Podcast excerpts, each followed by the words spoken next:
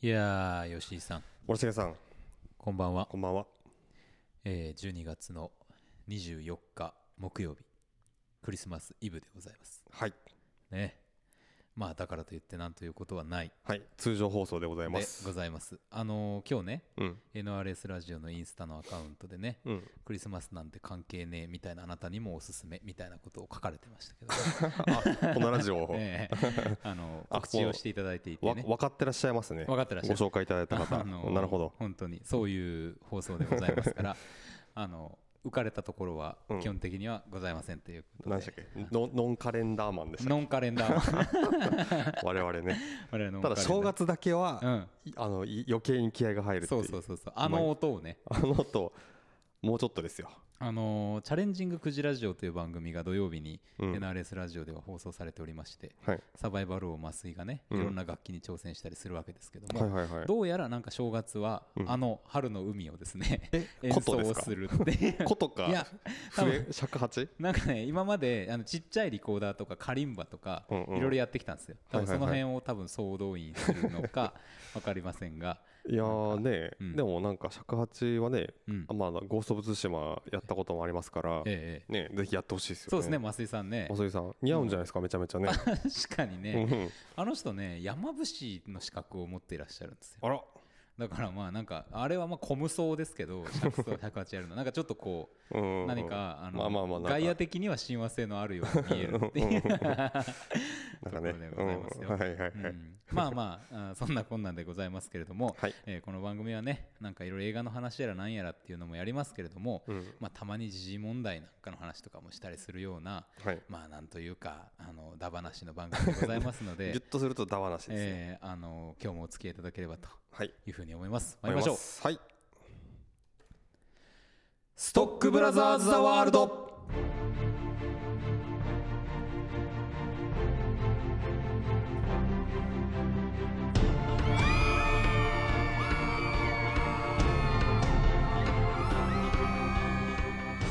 はいはいはいこはんい、ばはんい、は、はい、はい、はえー毎週木曜日夜8時30分から放送しておりますカルチャーキュレーションダバなしプログラム「ストックブラザーズ・ザ・ワールド」お相手はストックブラザーズブラザー1森重裕介とい。ブラザー2吉井育人です。よろしくお願いいたしますよろしくお願いします。はい、ということでございましてね、今日もたくさんの方にキャーキャーというね黄色い、あの歓声をいただきながら、いいんですかね、皆さん EV なのにねね、こんなえ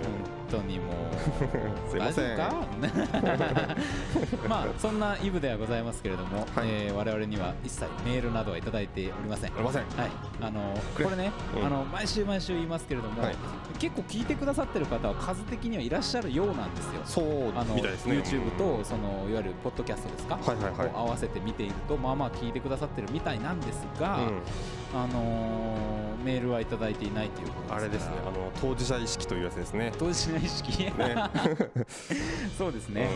あのーうでん、ご大ざい先ます輩よいうところの。うんはいぜひあのメールをいただきたいというようそうなこですとねでございますからうん説明欄にメールアドレスもございますしね、はいはいなんかはい。 YouTube にコメントいただくようなことでもまあなんとかうん拾い集めていこうというふうには思っておりますから、はい。で我々側の問題というのもさあるかもしれないですよなるほどね。なんかさこうもっとこう話しかけた方がいいのかとかああ、確かに。あのこの外に向か向って。こう側うの、ん。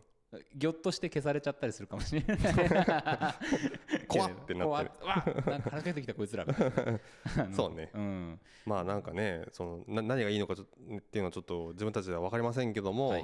まあそのなんかこうクローズなうんこの物質感がうんなんかいかにもっていう感じでいいですみたいな風にね言っていただくこともあるんで、はいなかなかどういう道筋がいいのかっていうのは難しいですけども、そうですね、はいい、 やー本当によろしくお願いいたしますよろしくお願いします。本当はにいえー吉井さんはあのこの12月の年末ということになってきておりますけれども、はいはいはいつも年末はどのようにお過ごしですか年末はでも大体あでもね決まってることは大体あのー年明けはい1日に、あのー初売りに結構行くことが多いんですよあ僕そうですか、うん、意外、あのー一人で割とへ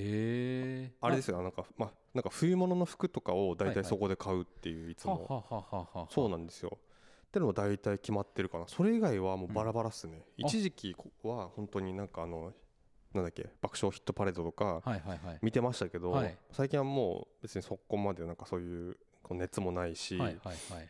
なんかその正月感をやっぱり味わいたくてそういうのを見てたりとかしてたんですけそうどですねまあ別にそういうのもなくなりましたねあー特に、うん、あの年末、ううんん、なんですそかの例えば「紅白」見るとかねはいはいはいいわゆるもう最近も見てないし、うんテレビをまず見なくなったしその年末年始に、はいはいはい、うん、そうですかあそうそうあのあれ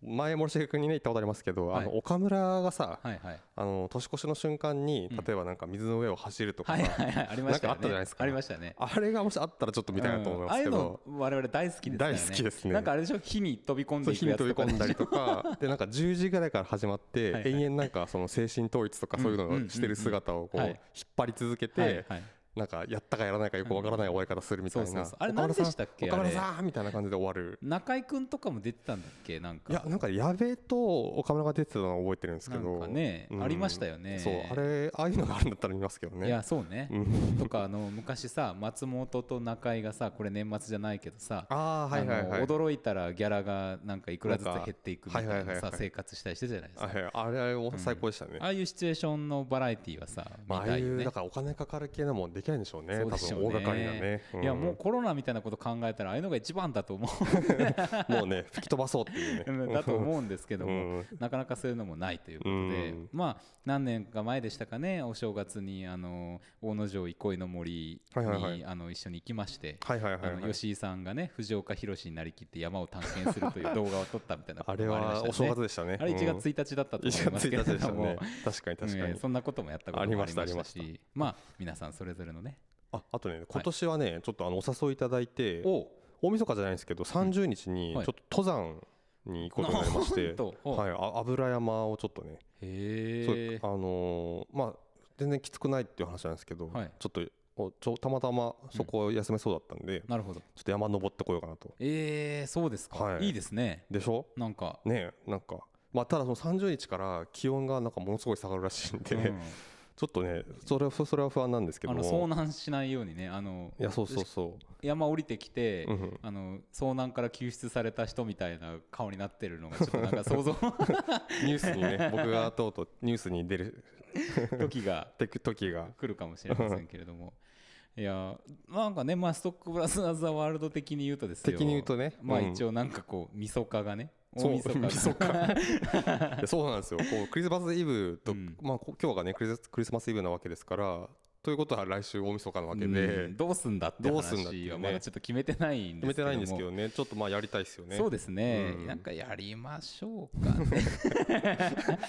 そうでもないみたいななんかまあでも前ちょっと言ったけどベスト的なのはね、ちょっとなんかやっそうでそもういいかなっていあうねとほら番組相性ですよあそうそうあれそもう決そめうなきゃいけないんでそうなんですよ、なん、か皆さんどうですかなんかこの呼びづらいじゃないですかうん、この番組ストッ名クブラザーズ・ザ・ワールドとワかールさドストブラっつったらなんかスマブラみたいだしそうなんですよまあいろいろね何でしたかえっ、と「開門ワールド」開門ワールとドかえっとストーブとかねストーブとかいろねいろいいあの案をいただいておりましたあの、生放送をねうん11月14日にした際にいただいておりましたけども、はいあこれまだまだ実はほん実はですけど もまだまだ募集しておるという 実はうんところで引き続きこれ待ってるんですけどございますからうんあのぜひねいただけないかなそうなんですよな,、 とう、いうんなんか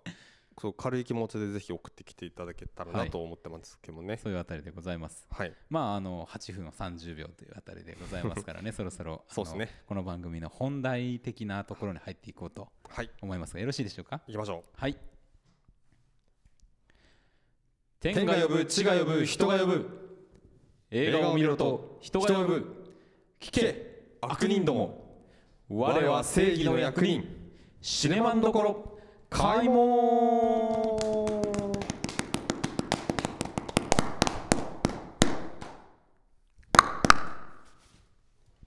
よいしょさあということでございましてこのシネマンどころのコーナーでは毎週我々が何かしらの映画をウォッチいたしましてこのシネマンどころの門をくぐれるかどうか恐れ多くも決済を下させていただこうという映画だばなしコーナーでございますはい今週の映画は私を食い止めて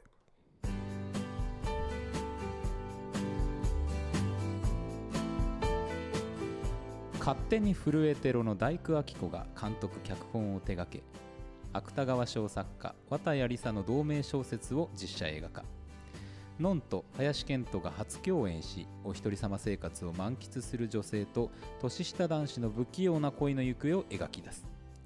何年も恋人がおらず一人きりの暮らしにすっかり慣れた31歳の黒田光子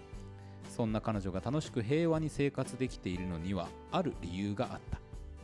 彼女の脳内にはもう一人の自分である相談役 A が存在し人間関係や身の振り方に迷った際にはいつも正しい答えをくれるのだある日光子は取引先の若手営業マン多田に恋心を抱くかつてのように勇気を出せない自分に戸惑いながらも一歩前へ踏み出すことを決意する光子だったが光子の親友さつき役で橋本愛が出演し NHK 連続テレビ小説「あまちゃん」以来となるのんとの共演が実現した、はいまあみたいなちょっと長かったですけどね、うんうんうんえーそういう映画でございますということで、まああの割と話題ですし、うんあのー前作の「勝手に震えてろ」はあの松岡真優さん主演で、はいはいはいあの結構ヒットもしましたよね。そうですね、まあ、特にそのなんかこう口コミでやっぱりすごいめちゃくちゃ広がってったなっていう印象がこの時、確かにそうですね。このあそうそうあのお大久監督ですねあ大久監そうだ大久監督あのそう年末だから大工とか言っちゃったからそれはよくない そうそう大工監督です。大久監督って言いたくなるんですけど、はい、大工監大督で久監す。督がね多分すごいこう知名度を上げたのもこの「勝手に震えてる」だと思思いますねこれが公開されてう、ん、すごいみたいになって、うんまあ、しかも今回その綿谷りさで原作がまた一緒じゃないですか、そうですね。っていうのでねどうしてもやっぱりこう、うん勝手に震えてるがこう出てくるはい、特にその今回そのノンが主人公主役で前回があの前回というかあの勝手に触れてる方が松岡真優だったんですけど、まあそういうちょっとこう類似点もあるかなっていうそうですね。確かに。なんかこう、まあ、その女優さんのそのまあ結構女優力まあうん強い女優力のある女優さんそう女で優す力、ね女優力っていうとちょっと違うか、うんまあ、でも演技力というかあの幅といいますか、うん不安定さから安定感までをあの結構シームレスにうんうん出せる、うんそういう力を持った女優さんですよね、2人ともね。そうですね、うんやっぱそそのなんていうかなあのそういう意味でこうひ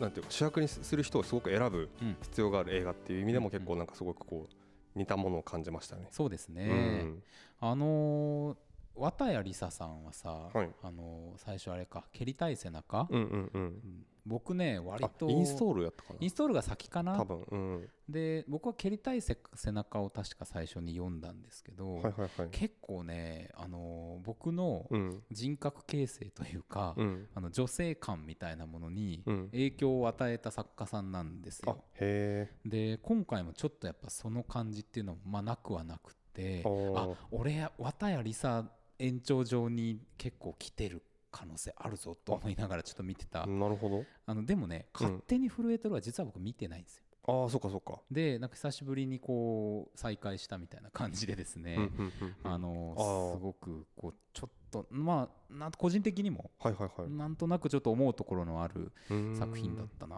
という感じがします。なるほどねはい。へうえん。うんそれちょっとねなんか詳しく聞きたまいあですけねど、あの余談みたいなもんなんですけど、まあ大体余談でできてる感じです から。 余談のねはいあの余談の集合体ですからはい。まあ、なんかうん結構さその,、まあ、その勝手に増えてるのもそう僕は綿谷りさでいうとそのインストールと蹴りたい背中しか読んでないんですけど、だからこの2作は原作知らないんで、うんどういう話か原作通りなのかっていうところからはちょっとよくわからない、まあ、映画しか、もう見見たみたいな感想になるんですけど結構やっぱ女性がすごいこう、うんなんていうかなうーんうあの個性が強い強いですね。個性が強くてただ、結構ただそのなんていうかなうん表面上個性が強く見えるんだけど、うん結構普遍的な要素がめちゃくちゃあるっていうなんかそういう意味ですごいなんかこうなんていうかな受けなんか尖ってるんだけど、うんただみんな共感したりとか結構するキャラクターなんじゃないかなっていうのを、うんうんうんうんあのその勝手に触れてろと私を食い止めて両方見て思ったことで、うんうんなんか今回もさせ結構その、まあ、脳内うんに、まあ、なんかもう、まあ、また別の人格、うん自分と別の人格しかも男性の声で、うんっていうその脳内の、えー、と人格とずっとこう、まあ、キャッチボール会話のキャッチボールずっとこうするんですけうど、んまあなんかそれに近いことというかですね、うんっていうのもなんかまあ普段やってるし僕たちも、そうそうそうそう、うんそういうまあモノローグみたいなものなんだけど外から見ちゃえば、うんうんそれでもちゃんと声変えてさ、うんうんやってるから独り言をずっとやってるつまんない感じの映画っていうわけでもなかったなっていううんうん気はしますよね。ううんんうん確かにそこに共感性は確かにあるなという気はまあするまあそうですねうんうんうんまあただただやっぱどっかこうすごい尖ってもいるんで、うんなんかこうなんていうかなそういう意味でそのやっぱり松岡茉優だったりのんだったり、そういうキャラクターをこう演じきることのできる人はいでかつそこにすごくこう引き込まれてしまうような人っていうのをやっぱりこうキャスティングしてるっていうかそうですねいやなんか結構その目あののんと林遣都の2人の目がさ、うんうんまあちょっとまあちょっと異常な目をしてるという かあの強い目をしてるというみ目を見開いてこあうー座ってるわけじゃないんだけども、はいはいはい何かこう目力がさ、こううんうんうんどこを見てるわけでもない目力みたいな、うんうんうんあのでも死んでるわけじゃないですよ魚の目みたいなことではないんだけどってういんう、うんそのちょっと怖えなって思うぐらいの、うんあー怖いなっていうのは確かに思いましたね何かがありますよね僕すごい好きなんですよノンうんうんアマちゃんの時からね、はいはいはいで今回ままたさらに好きになったんですけど、うんうんまあでもやっぱ目すげえなーっていうでも林遣都はもっと怖えなーっていうパシケットは怖かったですね怖かったーなんかされんじゃねえかと 思いながら本当にい ねやちょっとサイコパス感もちょっとねありましたねありましたからね、うんいや別にそういうふうにたまたま見てしまったのかもしれそなういそうけそうどそうそうそうなんかまああとねその怖いで言うとまあちょっとすごいなんかなんていうかなあの具体的なシーンの話になるんですけど、はい途中でまあそのまあ付き合うっていうふうに、まあ、だいぶ後半になって付き合うってなった後にあのなんかドライブ車にドライブなんかどっかに行ってる時になんかレンタカーでどっか行ってるんだけどなんか雪が降ってきて、うん怖かったーああチェーン巻いてねえようんしかも怖かったレンタカーこれ返すの間に合わねえじゃんいやーもみう DV の匂いがプンプンしたたいなでもねあーあれねすごい僕はなんかこう、うん僕ああいうのなんか言っちゃうタイプだから、うんわかるあ のわかるよみあの身に覚え身があるに覚えがめちゃくちゃあるっていううんうんうんなんかうわ嫌なとこ見せられたなうん今っていうそうそうそうそうわこういうとこ俺もあるわみたいな、でさやっぱこう忙しい感じに一日でいろいろそう予定をこうい行そっうそうてさそうそうで最後がそうで、うんもうなんか時間もなんかあれだし、うんうんうんもうなんかみたいな時にうん出ちゃうよね、あ出のちゃ感じうわかるでなんかついそのねなんかその空気にさそのまあこう横にいるその脳はいやごめんなさいなんかみたいうな、いん、や謝君に謝られてもさうみたいんな 脳はわかるいやただそれは言うべきじゃないんだよな、うんみたいなそうそうそうなんかそういうそのその大久監督ってこういうなんかこうなんかなんだろうなあの見落とされてしまいがち、うんなこういうところをうんしっかりすくい上げるのがやっぱめちゃくちゃうまいうなっていんう、なるほどねいてえみたいな 確かに、うんいそうやーなんですよそういう意味では結構ねあのきつい映画だった なまあこれもうちょっと全体的に終わ見終わった後に結構いいも悪いもなかったんですよ、ここの映画見終わった後そうですねだけどちょっとなんかいろんな面でのそのアクチュアリティが強すぎて、うんあの結構きついなっていううんのが今の段階ではちょっと残ってるというはいかはいはいはいですねでそのまあいわゆるさっき吉井さんが言ってたようなそのキャラクターとしてのうんあのなんかリアルさうんううんん共感が持てる部分であったりとかっていうのもそうだしうんなんかやっぱりあのああいうのんが演じてたような不安定さみたいなものに出くわすことっていうのもまあ結構僕あうんうんるわけでうんめちゃめちゃこの今のうんこのこの今年2020年という意味でも、うんものすごいアクチュアリティがあるなっていう部分、うんでもそれをやっぱりなんかどこかうん嘘というかファンタジーみたいなもので乗り越えていくのか、えー、と何かを違うものの余地を見せていくのかっていうところをある程度こうあの映画の中に見ているような気が僕はするんだけれども、うんその時にねやっぱりなんかノンのファッションと、うんあと大竹一をめっちゃ聞いてる感じっていうのが、はいはいはいちょっとねきつくてあそうなんだうーんあそのなんていうかなフファンシーな感じっていうことうですかんまあというか、まあ、まあ言ってみれば、うんちょっと前かなっていう感じというあかーその未来に向いてない感じというかですねははははえっ、とでもめちゃめちゃわかるというかうんうんそういう感じのうんあの感覚や趣味というのも、うん僕も近いところもあるだけにう、んなんとなくねなんかアクチュアリティの強いものにアクチュアリティの強いものが掛け合わされてるみたいな感じであー結構息苦しさを感じていたことが見終わった後にお分かってですねへえなるほどねもうこれ本当に個人的なななんかその距離感での感想なんだけれどもうんうんなんかねそれがまだちょっと僕今さっき見たんで、うんうん、消化しきれてないなって感じあがーちょっとあります。なるほどうーうんん僕はね。なるほどうね、ん。そうそうそうそう。どうですか、吉井さんはどういうふうに見ましたか。そうですね結構その、まあ、勝手に震えてるを見てからその大久監督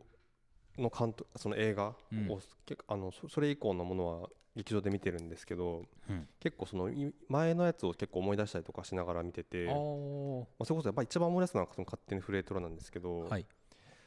まあなんていうかなちょっとこう、うん、自分の世界っていうのがあってなんていうかな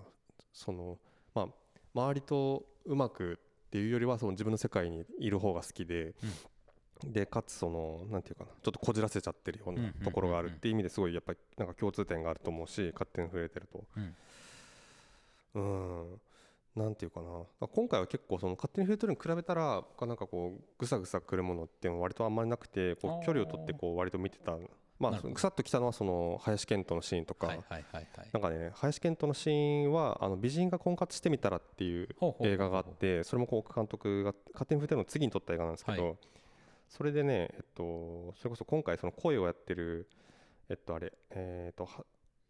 中村智也うん。がその、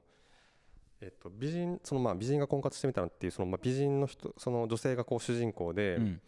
でその人がその、まあ、婚活っていうのをちょっとまあこう流れですることになって、まあ、そこで知り合った一人の男の一人として出てくるんですよ。はい。ですごいあの自分にこう一途に向かってきてくれるんだけど、うんなんかこう、まあ、その女性がこう美人なこともあってちょっとこう中村智也はすごいちょっとこうなんていうかな一歩下がってる感じというか、うんすごい気持ちはあるんだけど、うんちょっとこうひひなんていうかな釣り合わない引け目もちょっとなんか感じてるようなというか、うんうんところがあってでただその一緒にホテルに行くシーンがあってうん最後の方にうんでその、まあ、流れでそういう感じになるんですけど、うんで中野智也がキスしようとした時にこう突き飛ばして帰っちゃうみたいなシーンがあるんですよ、なるほど。まあ、今回もちょっとそういうっぽいとこあるじゃないですかありましたね。まあ、ちょっとまあその中身はちょっとは違うんだけど、うんなんかそういうなんかそのそのそのそこのなんか微妙な感じうん。うん。なんつうのうーんなんかこの人のことは好きだけど、うん。なんかまだこの線はちょっとみはたいいな、はいはいはいはいはい。なんかそういうなんかリアルな感じというかですね、微妙なところう。うんをなんかついてきた感じとかっうんていうのをなんかそのその美人が婚活してみたらちょっと思い出したりとうん。かもしたうしんうん。うーんなんかねやっぱこうただ今回は結構そのあの今回のそのノンがやってるはい主役の女三性塚さんがねそうそうそうそう、はいはいはいなんかまあどどういうこう展開を迎えていくのかっていうところに普通になんかこう客観視して見てたっていうところが結構あって、うんうんうんうんだからなんかすごいたださそのなんか、まあ、要要はこう自分一人でいろんなとこ行ったりとかするのが好きで、うんでなんかそれを別に寂しいとも別に思ってないじゃないですか、うんこの女性主人公は、うんっていうのは全然そのいや実はそれ寂しいんだよっていうのはちょっと違う気がするうんじゃないですか、うんあのやっぱりひ人はなんか人といなきゃみたいな、うんうんのそういう価値観を押し付けるのも違うし、うんかといってなんかじゃあこのままでいいかってこう言われるのも微妙なところ、うんだからどういう落としどころに持っていくのかなっていうのを結構こう見ながら、うんあのーなんていうかなこうそこに好奇心を持ってこうんう見てたんですけど、まあなんかまあまあいい感じのところに落ちたから、うなんか可もなく不可もなく、うんその林遣都がいて林遣都といい感じになってハッピーエンドっていう感じの終わり方でもないから、うんなんかそこはすごいこうそのあのこのノンのうん個人としてのその個個がうんこう守られたまんま、うんただ彼女としてはちょっと一個成長したかなみたいうんなところで終わってたのはすごくいい塩梅だったなそうっでてすねいうのめちゃくちゃ思いましたね。なんか林遣都との関係性というよりは、うんそのまあ、ある種さ映画におけるイマジナリーフレンド的な存在としての A うんうん自分の中の、うんとの対話の中でノンがどういうふうに、まあ、変化していくかうんが、なんかむしろ大事な軸の映画だったのかもしれないとも思う部分があってうんうんなんかそこに注目していくとすごくすっきりした映画うんなような気はなんかしますけどね。なんかその A とのさ、まあ、やっぱりその関係え、まあそのまあ、もう一人の自分と、んまあ、脳内の自分うとんどういうふうにその、まあ、折り合いをつけるかっていうか、んところなんだけどなんか常にやっぱりあの他の人の存在がいろいろあるじゃないですかありますねの会社の先輩だったりとか、はいはいはいあとはその、まあ、一番大きいのはあのはあの大学大学かな、うん同級生の橋本愛はいはいさつきさんさねつきさんうんとの関係性だったりとか、まあ、そういう、まあ、常にやっぱだから他者の存在はうんこうなんていうかなあの自分をこう、まあ、成長というか、うんまあ、最初最後の方にこういい彼女としてはちょっと成長できたのはやっぱりそういう他者の存在があったからだっていうのもすごくこう映画はこうほほのめかしててっていうかそうです見せねてて、うんうんなんかこう他者との関係性の気づき方というか、手順みたいなものを、うんその完全に閉ざしてしまうと全部がこうある意味アレルギーみたいなことになってしまうんだけれども、うんうんその一歩一歩で良いのではないかというようなことのペースをつかむうんのん自身がさ、うんうんなんかやっぱそういうものが描かれたのはなんか優しい、うんあの終盤というかそう結っすね末だったかなって気は確かにするな。でその橋本愛がさそのもうもともとは自分のさあの生活圏のすごい近くに多分住んでて、うんなんか公園のクジラうんなんか近くの公園にこうクジラのなんかでっかいクジラがあるんですよねっうんていうのをこうそのまあ多分あの近辺に住んでたんでしょう、うんでただその後橋本愛はこう結婚してイイタリアイタリア人と多分結婚してイタリアに住むことになっててもう多分2年ぐらい住んでるみたいなう、んでこう呼ばれていくんですよねでもう多分全くしかもついてみたら、うん今まで知らなかったけどもう妊娠してて、うん多分もうもうすぐ出産ぐらいの感じにうんなっててそれもなんか見てお腹が出てるのを見て知ってみたいなさ、うんうん感じで なんかこうなんていうかなちょっとこうやっぱ距離感を感じるじゃないでうすか、ん、ありましたねねあのもう構全図くとしてもさ、うん、玄関が階段の下で、うんうん上に迎える側の橋本が愛がいてうんうんっていう感じもさ、うんうんうん印象的でしたよね印象的でしたよね、うんなんかうんうんなんかもうあ全く自分とは違う世界に、うんもういこうねイタリアに住んでうんああみたいなでその後に、ま、なんかこうなんか絵を描き合ってる時に、うんそのクジラを見てあこれまだあんだ懐かしいみたいなの言っていやあんたにとっては懐かしいかもしれないけど私にとっては今だからみたいな、うっんていうそそこから始まる会話うんがなんかすごいすごいこう僕はキーだったやっぱり気がしてうて、んそうですねんなん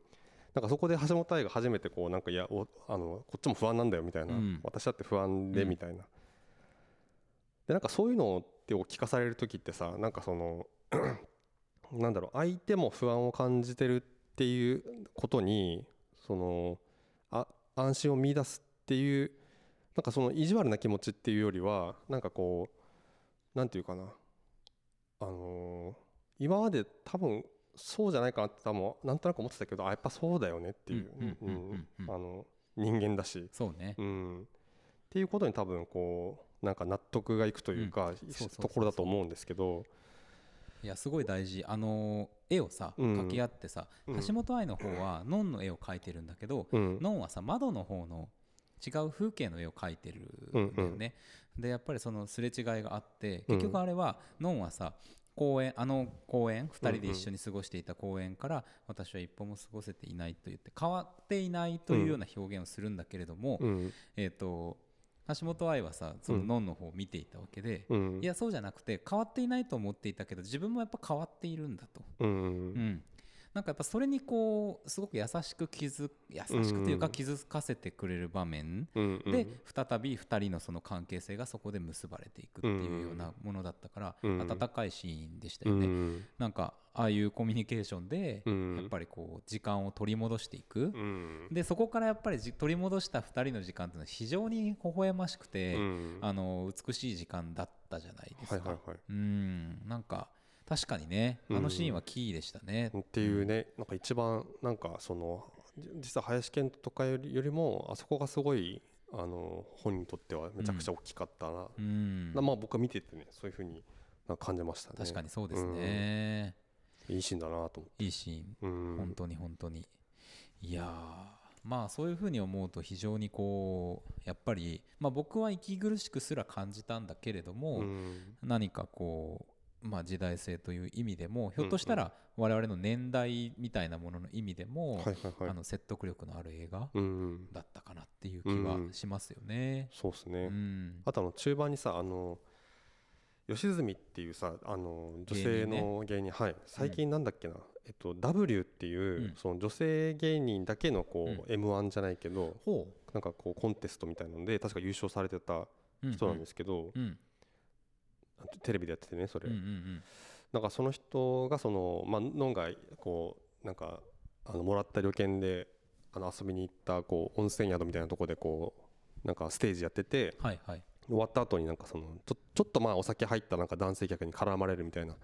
シーンをこう見てて何もできないみたいなシーンあったじゃないですありかましたね。なんかああいあれはまあ原作になったのかちょっと分かんないけどすごいなんかリアルなものを感じてそうですね。結構その大久さんが結構その吉本っていうかそのお笑いの現場に結構近い人らしういんはいなるほど。そうなんですよ。っていうのもあって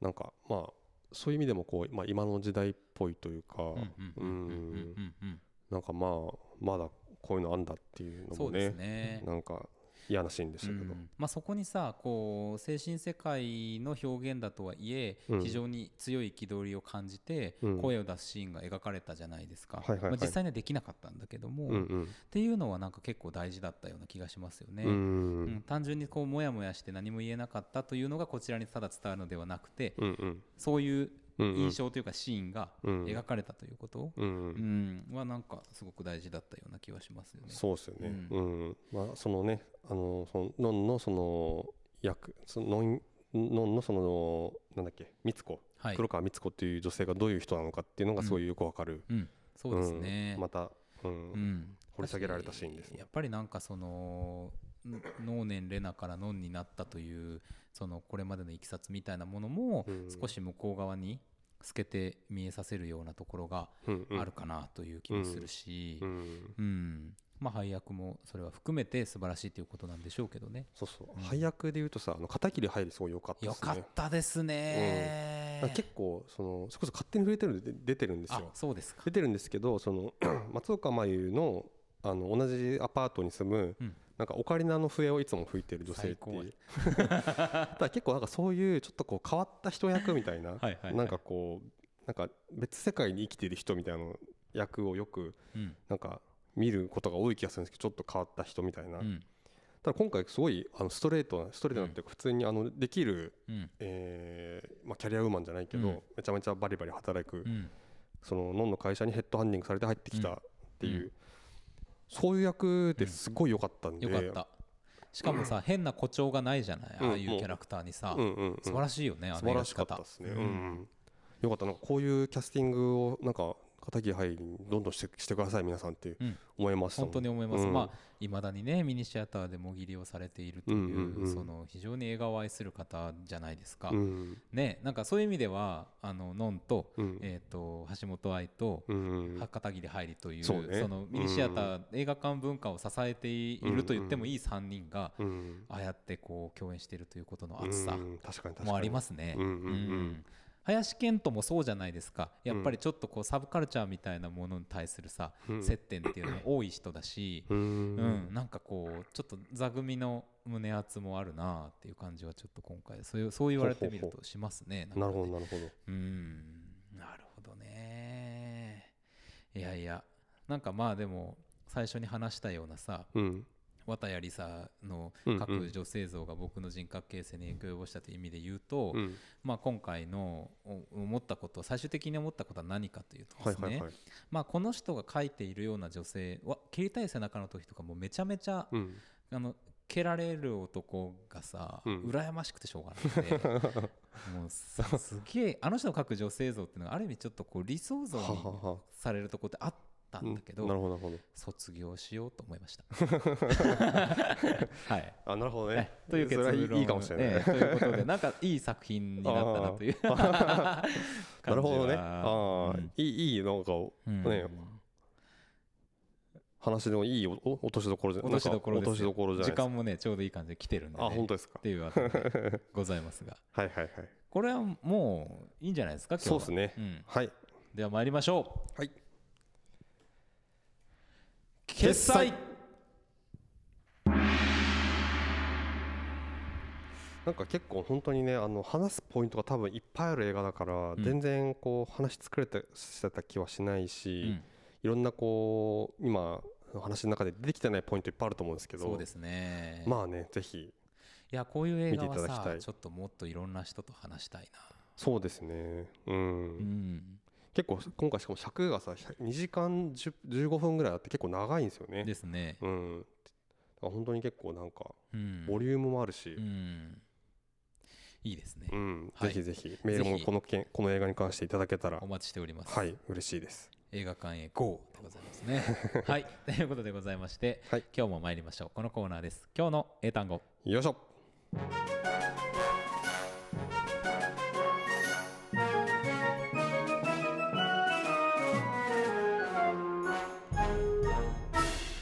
今日の英単語よいしょこのコーナーでは毎週インターネット 上にゴロゴロゴロゴロ落ちている英単語たちを一つ一つ拾い集めては丁寧に学びましょうそんな英単語コーナーでございます森本レオですね森本レオです 似てな機い関車トーマス さあということでございまして、はいえー今日の英単語これね俺初めて見たあこの単語、あ出たえー、参りますよは今日の英単語こちらですいなんですか VETO ビート VETO BITO VETO VETO そう初めて見たええ VETO それなんかあの新しいソーシャルネットワークサービスとかじゃないですか 確かにあ りそう、 え意味あんだそれえー、これねありますなんでしょう吉井さんこえなんれだろうね今日はレベル7です不起訴あーでも ねなんかね遠からずですけあどあえーーとでもそれじゃないのかまあ違いますそのニュースではないえー、意味はですねうん拒否権はあ断固とした拒否現金これをね VETO へえこれ初めて知りました拒否権なんだろう、何に対してそれ、ねえ、何のニュースだ何ろのうニュースだろうなと思いながら、うんまあまあ、ほとんどがですねメリークリスマスっていうのがあの上の方に検索来てるんですけど調べるなうんそれは、うんそんなの はでございますからね我々のノンカレンダーマンノンカレンダーマンノンカレンダーメねンとしてはですねね あのそれを取り上げるわけにはいけないということでこれまあそんなへえの面は白い拒わこれ否ということで参りましたけども、はいはいはいはい、曲が終わりましたので参りましょはいう Repeat after me OK Veto ビート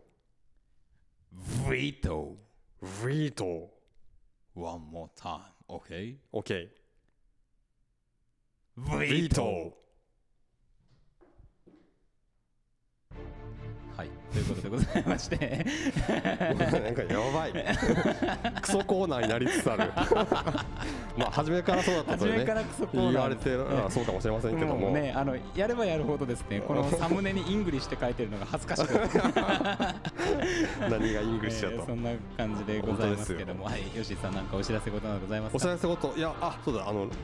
ロシア語変遷期はい、の、えっと、中国語ば中国語、日本語字幕版はい、をですね年明けからすることになりまして KBC シネマ。はいわおそうなんですよあの今1年ぶりにまた、はあの帰ってきますというこ素晴らしいですとね。でぜひぜひいや、ぜひ、うんあの言語版で僕も見たいです。あね中国語版で見たいですようね、ん、見たやいっぱ見たい。結構日本のアニメのさ、うんこう吹き替えの強なんていうのかうんなすごいじゃん強さこうなんかあります強さはいはいそう実際どんな感じなのかなっていうのをちょっと見たいですよね、確かにね。フィルターなしにいやー楽しみだな、うんそれはぜひぜひロシアオ平戦記ご覧になってください皆さんもね、はいぜひこうやってね ぜひ話しかけていかないと いけなそいうそうそうそうぜひねで見うん見たら感想をね、はいい、ただければよなろとしく思おいます願いいねたします、はいということで皆さん、えー来さ週ようなはらはいまだ今年あるかなもう一回ありますでしょはいうさようならさよなら